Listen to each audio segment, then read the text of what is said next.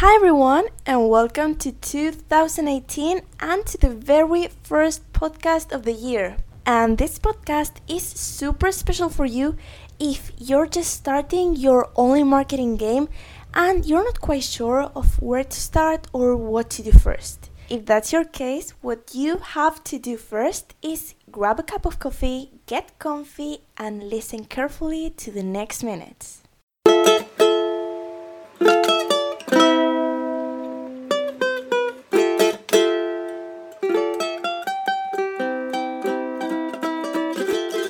You're listening to Viking Mark Radio with the communications specialist and full time dreamer, Lauren Munt.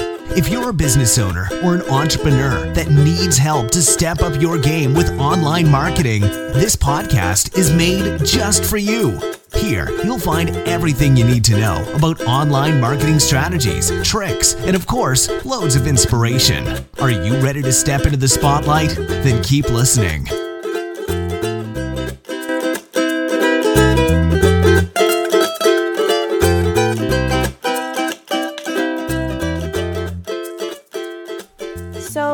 A business and you want to start to promote it online, but you have no clue of where to actually start.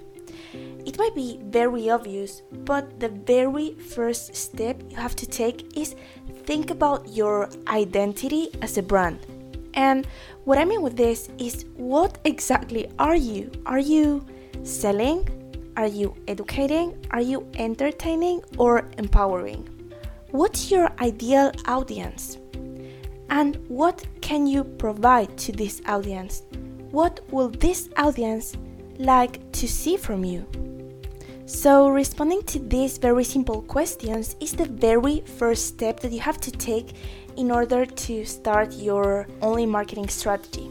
Do not create any social media profile until you figure out what's your audience and what exactly is your intention. Why not? The answer is very simple, and it's that every single social media network works differently for different audiences.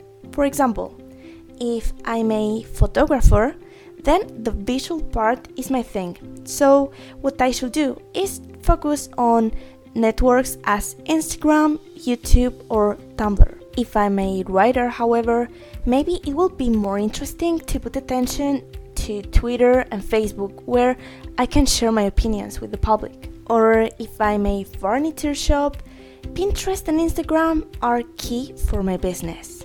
Then, what are you? Who's your audience? And where can you find that audience? And I mean, which platform is very important. If you already know it, then go and create those profiles. Try that your profile name is the same as your brand name in every single social media platform so it's easier to be found. If you can, avoid using lines, dots, or in general strange symbols. Keep it very simple and very easy because remember, people has to be able to find you. With this, I'm going to the third thing that you have to take in account when you start your online marketing strategy, and is something as easy as start posting content.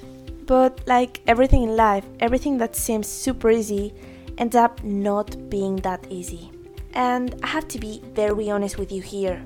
It takes time, a lot of time to see results.